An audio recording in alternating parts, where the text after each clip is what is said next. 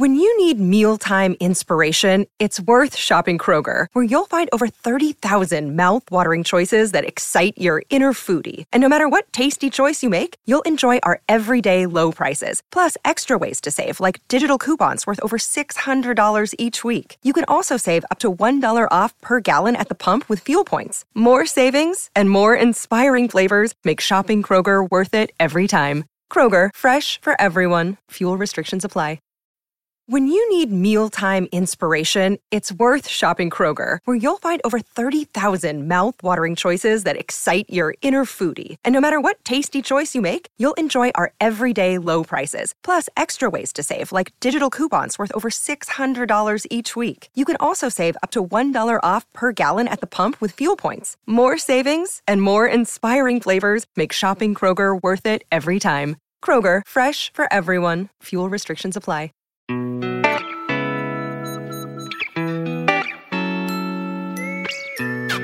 生活、工作和苹果，大狗熊有话要说。传播苹果应用与设计实践经验，分享个人学习与成长感悟。您正在收听的是大狗熊的个人播客《狗熊有话说》The Bell Big Talk。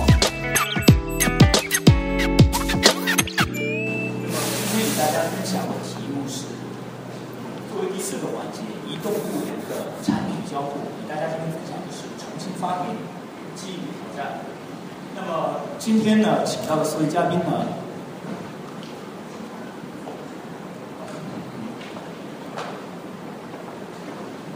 我是来自韩国高等技术污染数字媒体实验室，荷兰英国分理工的访问研究员，现在呢也是任教中央美术学院交互设计实验室。我主要从事的是产品交互设计的研究以及整个产品整合开发的过程。那么今天我们有幸请到的嘉宾包括加巴六的创始人池伟池先生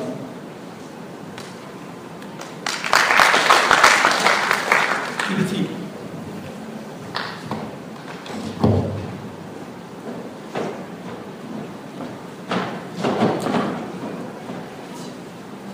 台器在哪里？打开来。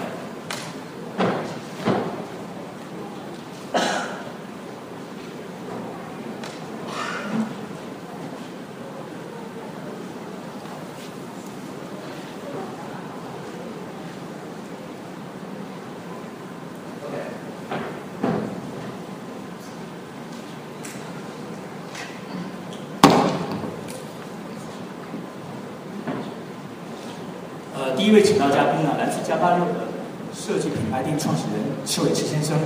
那请先生做一下自我介绍。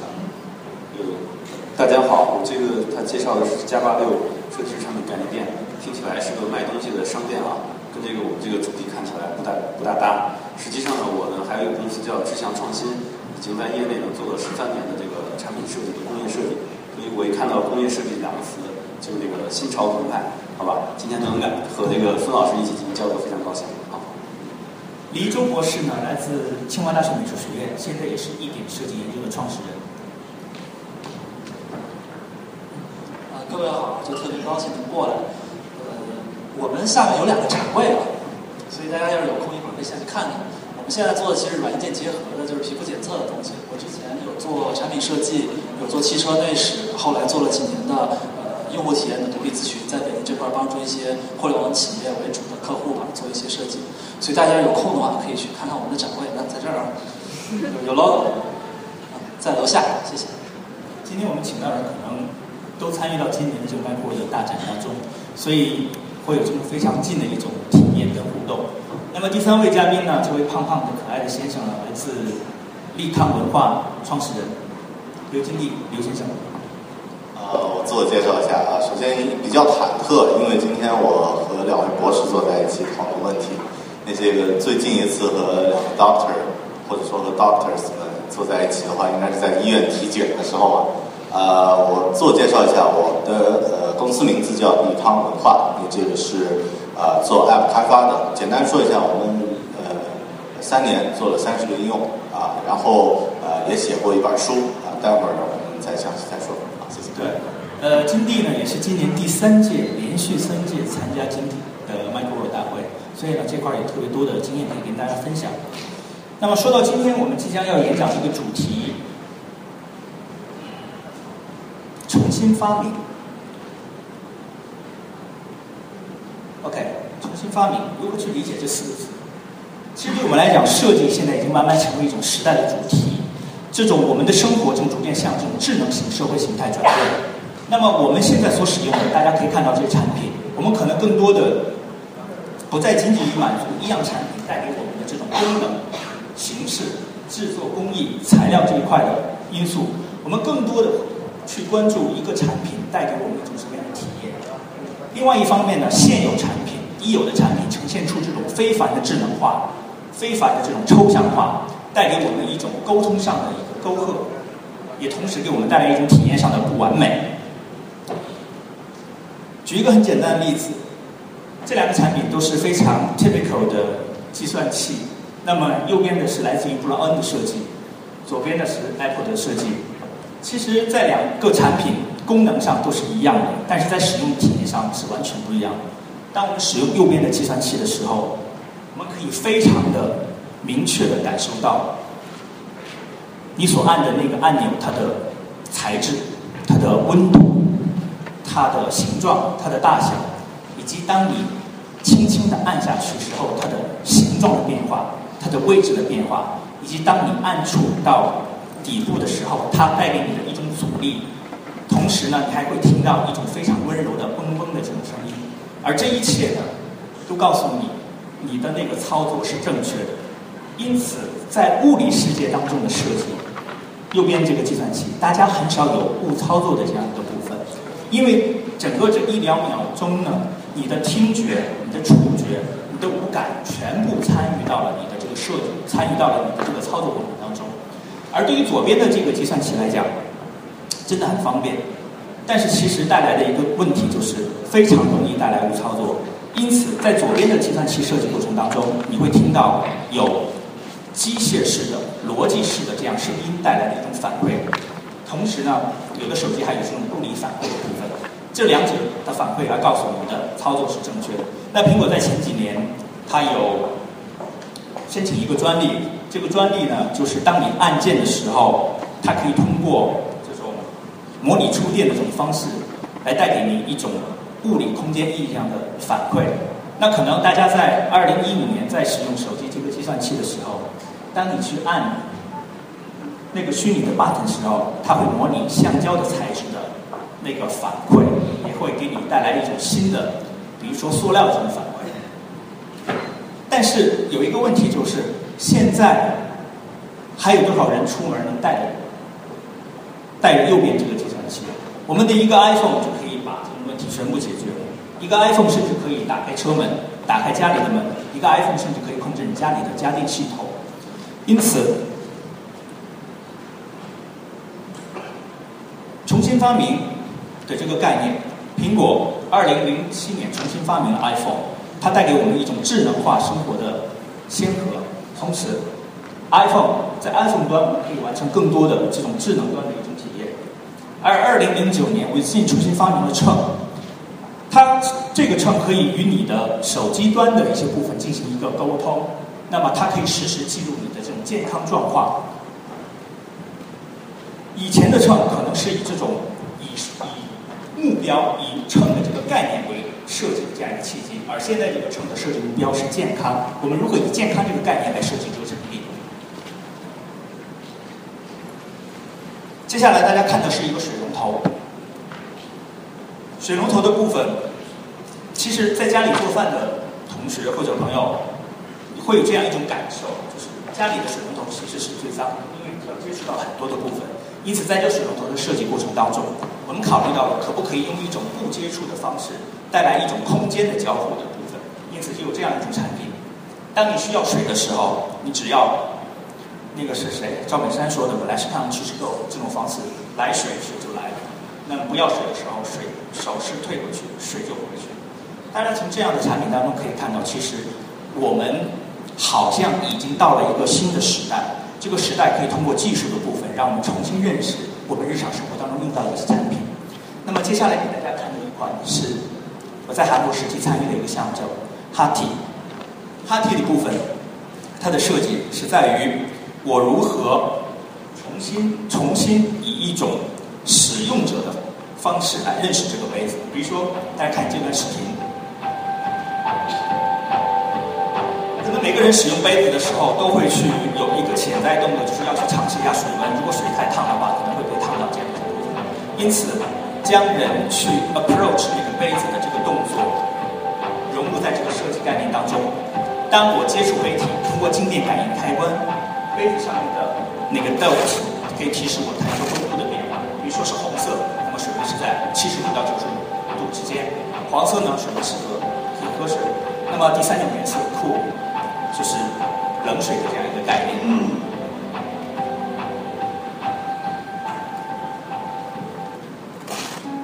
OK， 这个呢是2011年 Philip Rose 与美院交通设计实验室我这边一起合作开发的一个灯的概念。我们这个概念是在于我们如何通过这种触感的部分来重新发明灯。大家可以看这段视频。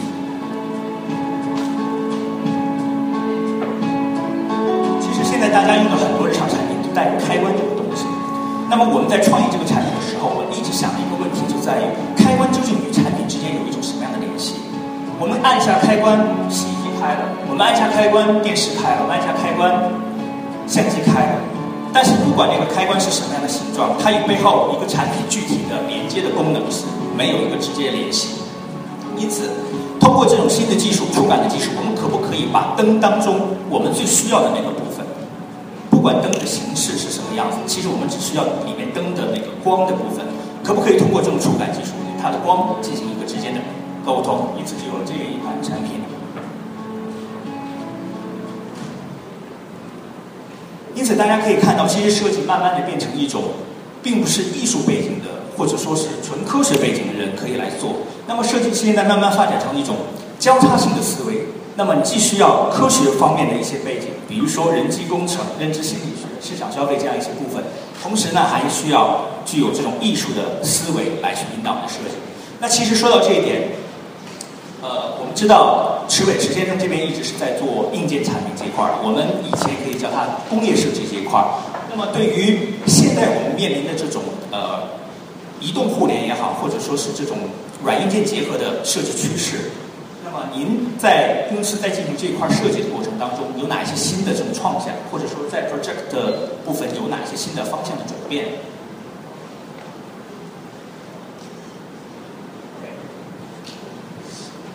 好，下面由我来介绍。这坐着有点难受，大家可能就站着讲一讲。就是我介绍三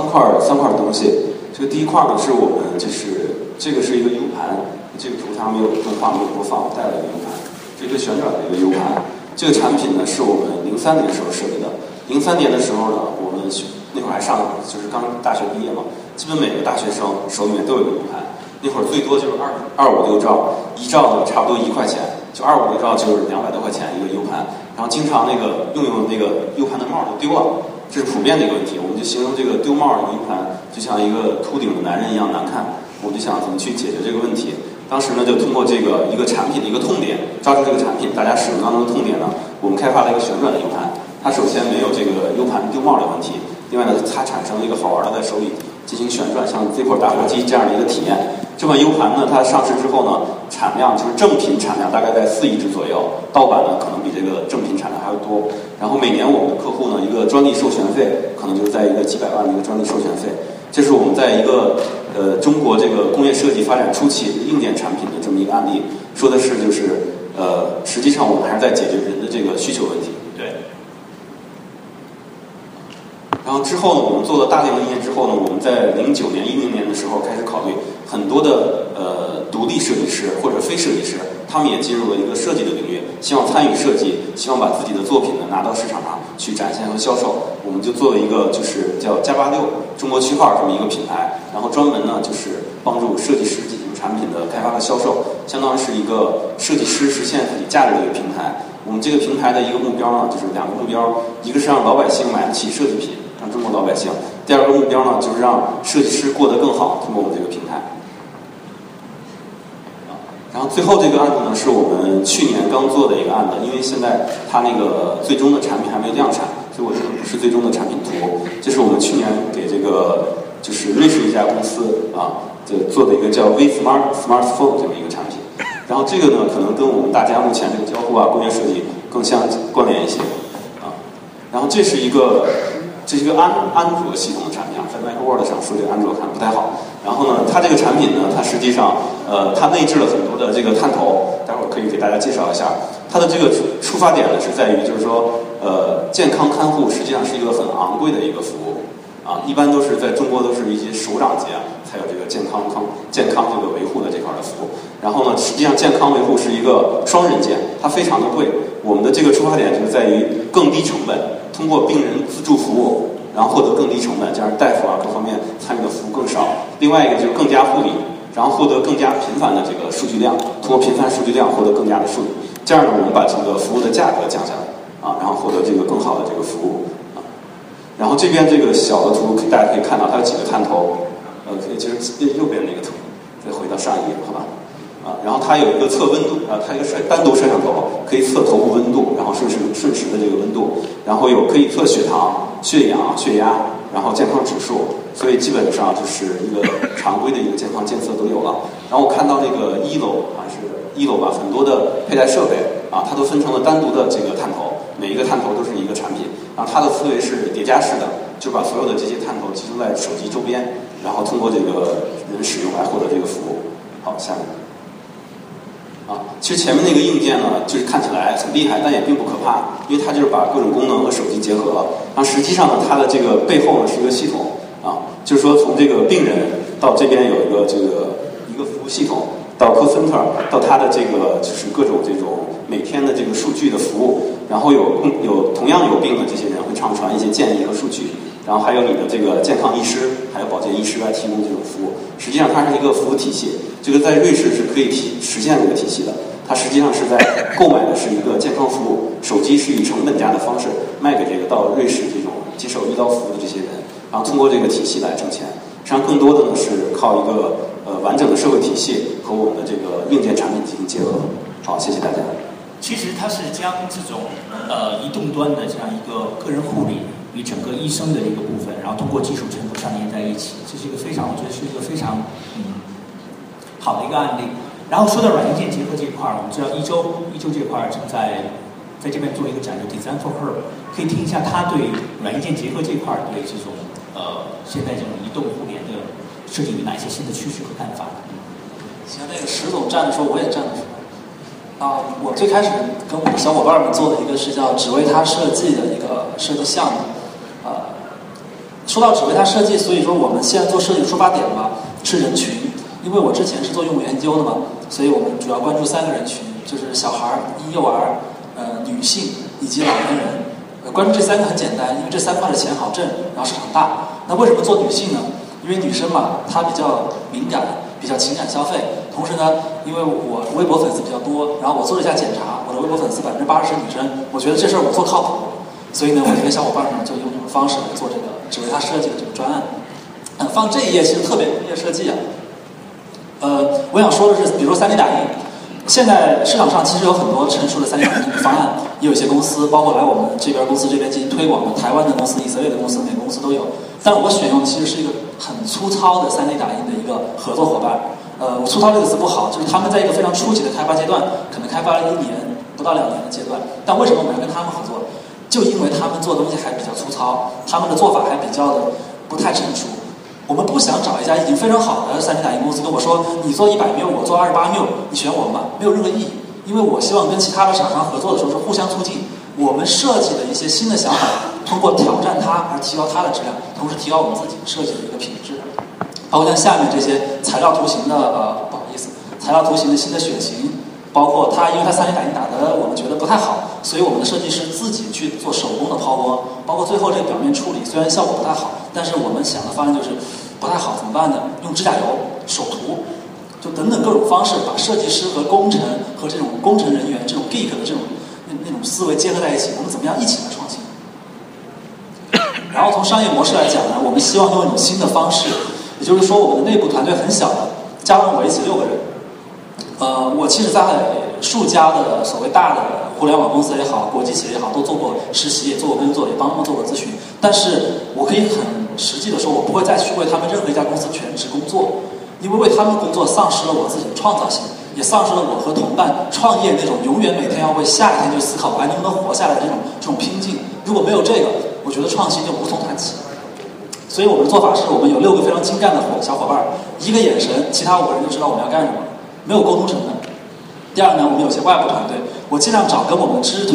识背景完全不一样的人来合作。所以有舞蹈家，有珠宝设计师，有学哲学的，甚至有做统计的，做管理学、心理学都有。这不是随便扔在这儿，我们真的是有在一起做一些合作。比如说有一个做中医的一个老师就说，我们有做那个脉搏的这个东西来中医问诊，你有没有可能把它转换成数据？我们现在也正在探讨有没有可能用一些 sensor 来做这个事情。然后呢，我们会找一些合作的创新公司。如果我们主观判断它不是一家创新公司，那么我是不会跟它合作的。然后最后是有一些科技和时尚媒体。其实为什么我开始以前上一版 PPT 是写的科技媒体，为什么加了一个时尚？我们做女生的生意，做女人的生意，一定要是跟时尚结合在一起的。没有女人愿意买一个原型机，买一个看起来像一个未开发的一个成本的一个东西，没有人愿意买。一定首先是非常漂亮、非常精致，然后再跟女生谈功能。然后我们做了一个用户池。这是我以前咨询的一个经验嘛，就是我帮其他企业做咨询的时候，一般会帮他们建一个叫 User Pro， 就是帮他挑选出最优质的、符合他的一些用户，然后建成一个用户池。这个好处我也不说了，太多好处了。然后接下来呢，比如说这一版是我们开始从一个最大的开发版到做到最小的开发版，到现在这个产品都在我这儿，就是小小的像个硬币那么小，这样一个产品开发出来。其实我为什么放这张图？我的想法是，以前对于一个独立开发者或者一个单独的设计师来说，你是无法跟像 Microsoft、IBM 去较劲的，因为你没有这种技术，你也没有这样的去做一个完成度的产品的这种技术能力。但是现在，因为有了云计算，有了开放的平台，有了 3D 打印机等等啊 Arduino 这些工具之后，我们其实可以用非常低的成本，利用你的创意把它实现。这就是我们团队特别想做的事情，所以我们现在同时在挑战好几个方向，但是我们发觉其实没有以前那么困难，我们都没有要风投的钱，我们自己可能10万、20万就可以起步，就可以开始做了。其实我希望有更多的公司像我们一样，自己来做一些小的创新。这个有意思的是我们团队内部的一个经常互相打架的一个地方。比如说我自己是做设计的，那么我之前是做工业设计，后来呢会做一些比如 UI、GUI 等等这些，大家可能比较熟悉。这一版是我们最开始的一个 UI， 不是我做的，是我团队里面找设计师做的。我不满意，但没有办法，我时间精力跟不上，所以后来我进行了一个改进，改了一版，就把它做成了更加女性化。因为这一版可能没有很多女孩子喜欢它，这种蓝色背景的怎么会女生是不会买账的？那你到底是做一个科技产品还是做个什么？我女孩子为什么要选这个？所以她们不爱。后来做了这版比较偏粉红的，比如说有些蕾丝啊、墙纸的这种樱花等等。我们再去做女生的实际调研的时候，发现女生就会觉得，哎，这个界面还挺好看的。你们有产品吗？这个东西能为我做什么？他们就会至少产生兴趣了。看右边这个很有意思，这就是工程师的思维，觉得这个就能卖钱了。我是非常质疑的。后来我们做一些抛光，比如最后做到这样，像一个糖果一样，让女生产生一种由内向外的一种喜爱。他想去看这是个什么东西，为什么可以插在手机上？那么我可以说，这个是可以做皮肤的湿度、油脂度、酸碱度的检测的，而且非常快、非常准确。以前那个产品很大了，现在可以做到就硬币这么大。当然，我们还在往下进行开发。然后现在这是现在那个下面的展场啊，因为我后来是做用户体验、做交互，我们希望做一个现场可以参与的一个交互装置。那怎么做呢？每一个女孩过来之后，先用我们的那个 device 简单的一测。然后会出现一个数值，手机上会出现一个数值，然后马上实时的反映到我们大屏幕上面。然后我们大屏幕上有展场里面水分最多的、最少的平均值，以及你现在的数值。然后它会给你一个提示，然后巴拉巴拉巴拉到我们的微博啊、微信啊分享等等。然后一扫我们的二维码，马上进入我们的官方账号，然后马上给它拍张照片，然后这个照片马上在旁边的一美图就可以洗出来，就可以送给用户。然后结账呢，用的是我们合作伙伴前方直接开发的。POS 机，所以我们是希望有一些小团队之间的快速合作，形成一个闭环，把所有的事儿就在开发团队里面解决了。我们不依靠 IBM， 也不依靠 Microsoft， 我们小团队自己玩自己的，就可以把这事儿搞定。我大概想说就这么多，谢谢。其实一周这边有讲到一个问题，就是他的小伙伴，其实里面金地的小伙伴们比你们这个 team 的小伙伴们更少，所以听听金地这边怎么来介绍他们的一个团队，他们做的一些事情。金地，好，博士们都站着，我也站起来了。好的，那个先简单的自我介绍一下，就是刚刚说到我们是做软件，就是和这个一周还有石总不太一样啊，硬件的我们设计的相对少一点。简单来说呢，我们有一句话听起来很吓人，2个人3年30款 App， 实际上还有一本书啊。那这个是有点夸张了，但我们核心的人呢是只有2个，就是技术和设计。那这个真正团队里面是5个人啊。那在这个过程中呢，实际上也有这个惨败的这个 app， 就是下载只有几十个的这个 app， 也有上了苹果的 iTunes 大众推荐的这个下载数6位数、7位数的这个 app。那这个过程呢，实际上不太学院派啊，比较这个实战啊，有点像那个香港拍电影的这个跑龙套的。我们从这个实战开始，那逐渐呢，这个摸到了一些窍门。那到了这个2012年的时候，实际上我写了一本这个与苹果应用有关的一本书，叫《苹果物语》。那这本书呢，实际上在最初写完了以后呢，那个编辑就否定掉了，说这个书写的太枯燥了，然后让这个用户体验不太好，能不能有一个好的方法去调整一下？后面呢，我们找了一个故事，就是找了一个每个人都会引起共鸣的故事，一个宅男，一个小伙子喜欢一个他心目中的女神，但是这个宅男的手中的武器呢是数码设备，是苹果的设备，然后呢他如何赢取这个他喜欢这个姑娘的芳心呢？通过各种各样的一些故事、一些案例，他教这个姑娘怎么去用 iPhone 去健身啊，如何用这个iPad 去做移动的报表等等。那这样的话呢，就把一些枯燥的东西就带动到一起。那到了2013年，我们那个和这个 Leap Motion 拿到了开发者的账号啊，然后开始做一些这个基于手势的一些 app 开发。这个过程我感觉和那个书有点共通的地方，就是它都是要借助一个你不熟悉的让用户借助一个你熟悉的物品或者一个体验呢，去进入到一个新的你不熟悉的领域。那实际上呢，书它技术上的东西我们都不太熟，而且很冷冰冰的不太喜欢，但是有故事就有意思了，大家就带着这个故事进入到这个氛围，看完故事这个技术就掌握了。那 Leap Motion 呢，如果大家了解过的话，应该知道它那个是借助我们每个人都有的手势，你的手在动，屏幕上的这个物品会移动，会随着你的这个手势去改变。那这方面呢，我觉得做的最好的呢还是这个苹果的6年前的这个拟物化的设计啊，因为它在最初我们都不熟悉那个触摸屏的时候呢，带着大家从那个一个物体的模拟开始，逐渐进入到一个冷冰的一个世界啊，然后呢和这个世界产生联系。你到了这个今年这个 iOS 7发布，它的使命完成了，那我们也熟悉了，也准备好了，进入到一个工具化的一个时代啊。所以这个呢是我第2个考虑，就是这个传统行业和这个产品的这个软件化。那刚刚说到这个物品从虚拟这个我们不太熟悉啊，我们借助这个实体的这个物品呢，来熟悉这个科技感比较强的这个虚拟的物品。那实际上这个也是这个时代的一个特点，就是实体的东西越来越这个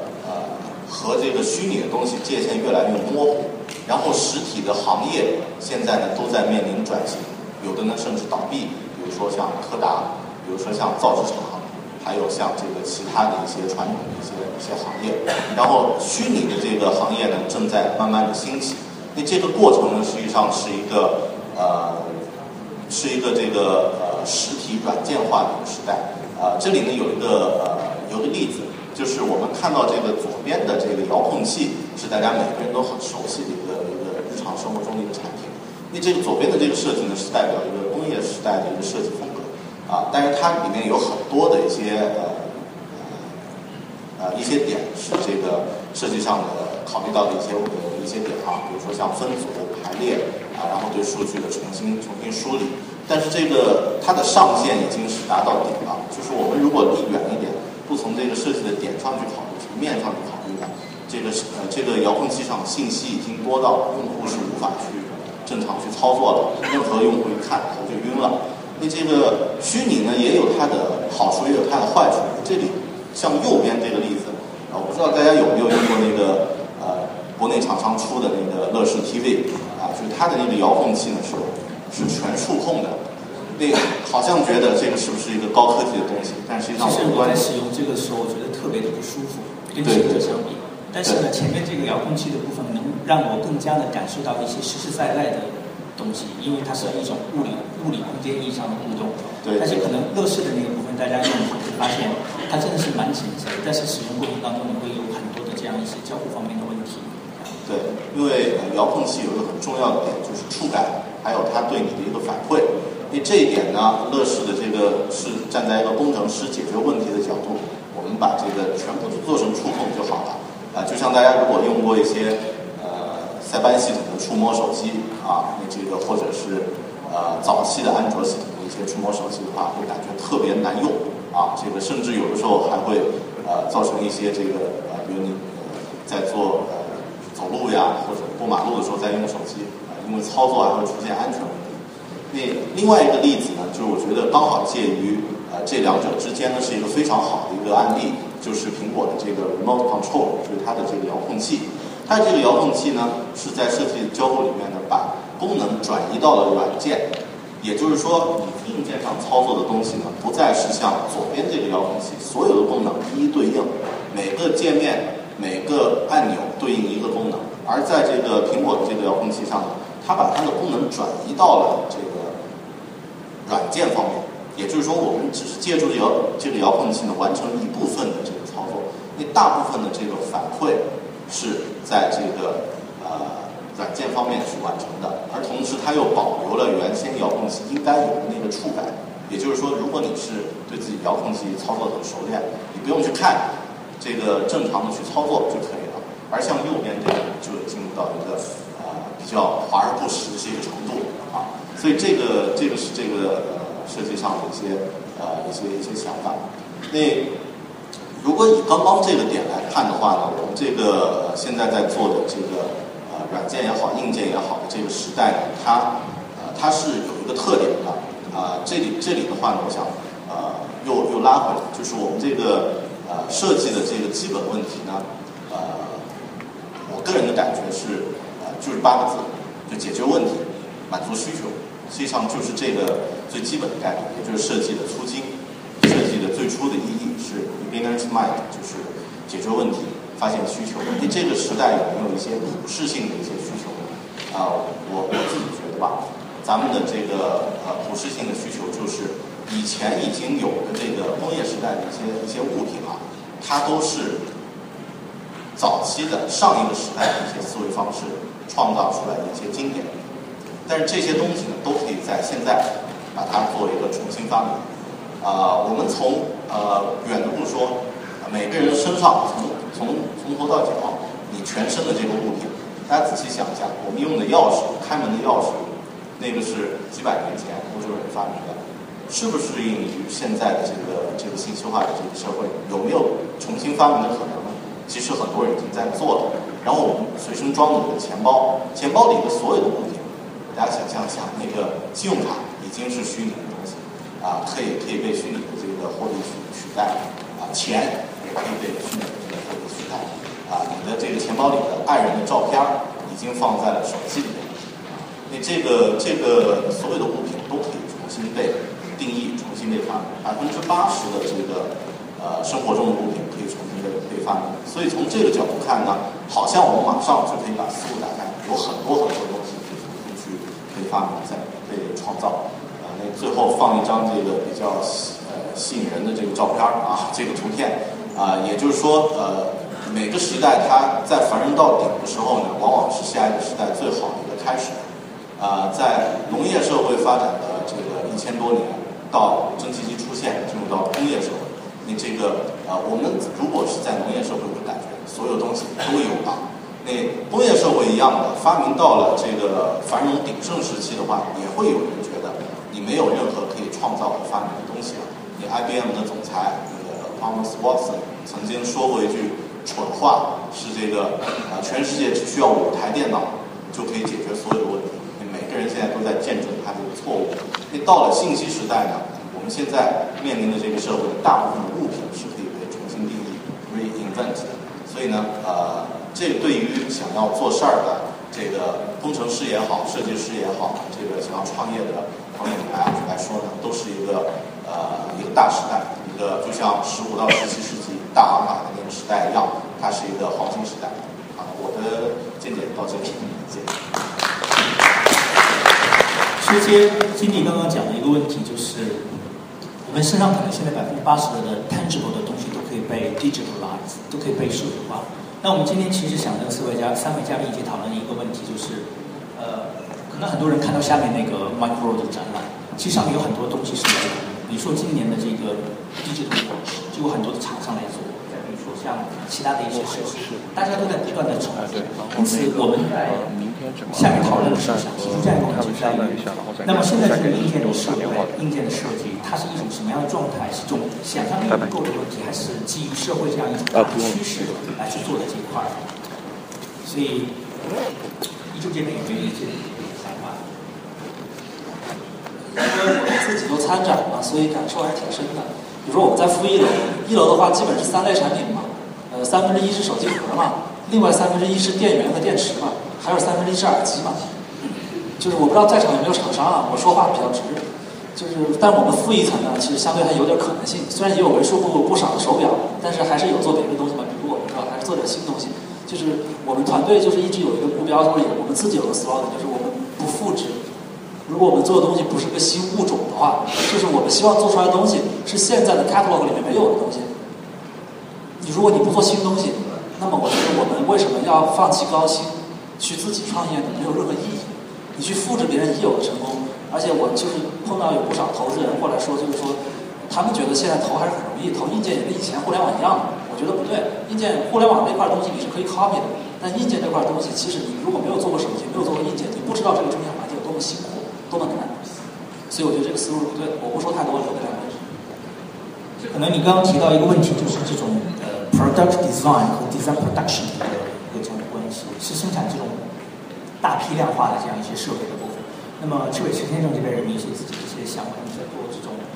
设计创业这块的部分？是这样，就是我觉得从硬件产品吧，就是实物产品，从17时代开始那些石膏开始，然后到农业时代这东西，到工业时代，它都是一个比较演进型的一个硬件演进的过程。它可能发展了几千年、5000年还是多少几百年，我就不太知道。然后呢，我们大家已经逐渐的，人类已经使用这样的一个器物的使用习惯，是逐渐积累的，是通过遗传、通过潜移默化的这种习惯组成，逐渐积累这么一个习惯的这么一个内涵。那种东西是最可靠，你可以触摸到，你可以感受到的这样。对，然后虚拟世界呢，从这个电影开始，我们就已经是有虚拟世界了，只不过它是单向的，它只给你灌输，然后你无法参与啊，无法实际参与。然后电脑出现了，实际上就是真正的个人电脑有几十年的这个时间，然后每个人呢都可以进行对虚拟世界进行参与。实际上，虚拟世界它更多的在影响我们的这个现实，就实际的这个硬件的这个世界。所以呢，我们几十年的时间，这个人类从一个硬件的世界的使用习惯的这个转化到几十年的转化，这个还有一个漫长的过程，所以会遇到很多的使用习惯的问题，然后需要我们的这些软件设计师啊，还有这个 UI 界面设计师、体验设计师来解决这些问题，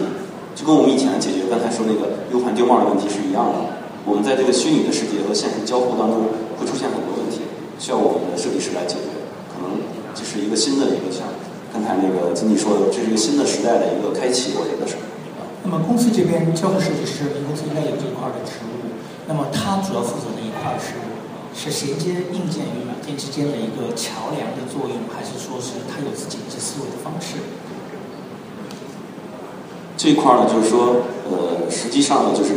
从产品设计来讲，它是一个多学科的嘛。有那边转过来。对，从这边转过来。从软件这边，经理这边更有发言权。关于这个话题，就是关于这个想象力、思维我自己也有这个感受，就是在 Apple 的2011年、2012年啊，能够有一些让我们眼前一亮的一些产品，比如说当时那个 Wacom 参展的时候有一个Linking 那个很有意思。然后到了今年呢，就是佩戴型的这个设备越来越火，我们一眼看过去都是佩戴型的设备。然后呢，还有甚至还专门分出奖项。这个让我想起了一个很经典的一个笑话，说犹太人开了一个加油站赚钱了，第二个犹太人是开洗发店，第三个是开餐馆。中国人呢，第一个开的是加油站，第二个是第二家10个加油站，最后出来10家加油站，然后全部死掉。如果单独看啊，就是看这个佩戴型的设备或者是其他耳机也好，这个其他设备的这个设计，每一个单独拿出来都很漂亮，但是我们记不住。因为它是一个，只是一个点上的一个东西，就是这个设备它没有结合这个整个这个趋势，你能不能我们换一个思路去解决这个佩戴的，是不是都得用表，能不能用耳环，或者是用其他的形式，或者是这个再跳离出这个甚至不用这个硬件的设备，而是还是还原到我们日常的这个随身携带、移动电话里面的软件啊这些层面去解决。所以面上的东西可能在厂商也好，设计师也好，现在还没有跳出来。那这个换个角度来说呢，这个恰恰也是充满机会、充满挑战的一个未知领域。因为你能够想到的东西呢，对现在来说，个体的创业者，然后个体的小型团队的可能性越来越大，也就是现在小概率事件会改变世界的这个可能性越来越大了。我们以往不太会有这样的机会，比如说在这个20年前，如果说这个 Facebook 说这个乔布斯应该是笑话，就是没有人会觉得这个一个人的能力能够最后成长到那么大。但是到这个现在，想象力是有各种各样的可能性。所以从这些展会呢，我觉得以后空间还很多。其实说到你刚刚这个思维转换这一块，就像我们刚刚 PPT 演示的这个韦静他们设计这个城一样。其实从产品设计角度来讲，其实就是一个城。但是如果我们以一种大的概念去看这个部分，它其实有很多创意的部分和延伸的部分。比如说，你先设计健康，以健康这个概念来去设计这个城，它可能会有更多的这种思维发散。我可以通过手机端，通过蓝牙这种传播，可以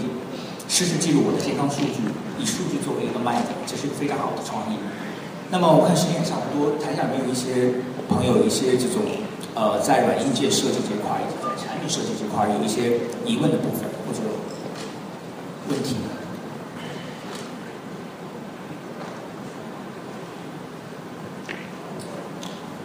？OK， 那我们今天就结束我们这个section。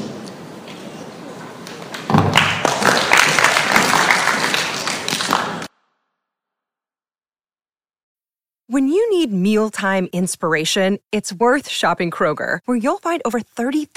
mouthwatering choices that excite your inner foodie. And no matter what tasty choice you make, you'll enjoy our everyday low prices, plus extra ways to save, like digital coupons worth over $600 each week. You can also save up to $1 off per gallon at the pump with fuel points. More savings and more inspiring flavors make shopping Kroger worth it every time. Kroger, fresh for everyone. Fuel restrictions apply.Ohio, ready for some quick mental health facts? Let's go. Nearly 2 million Ohioans live with a mental health condition. In the U.S., more than 50% of people will be diagnosed with a mental illness in their lifetime. Depression is a leading cause of disability worldwide. So why are some of us still stigmatizing people living with a mental health condition when we know all of this? Let's listen to the facts and beat the stigma. Ohio, challenge what you know about mental health at beatthestigma.org.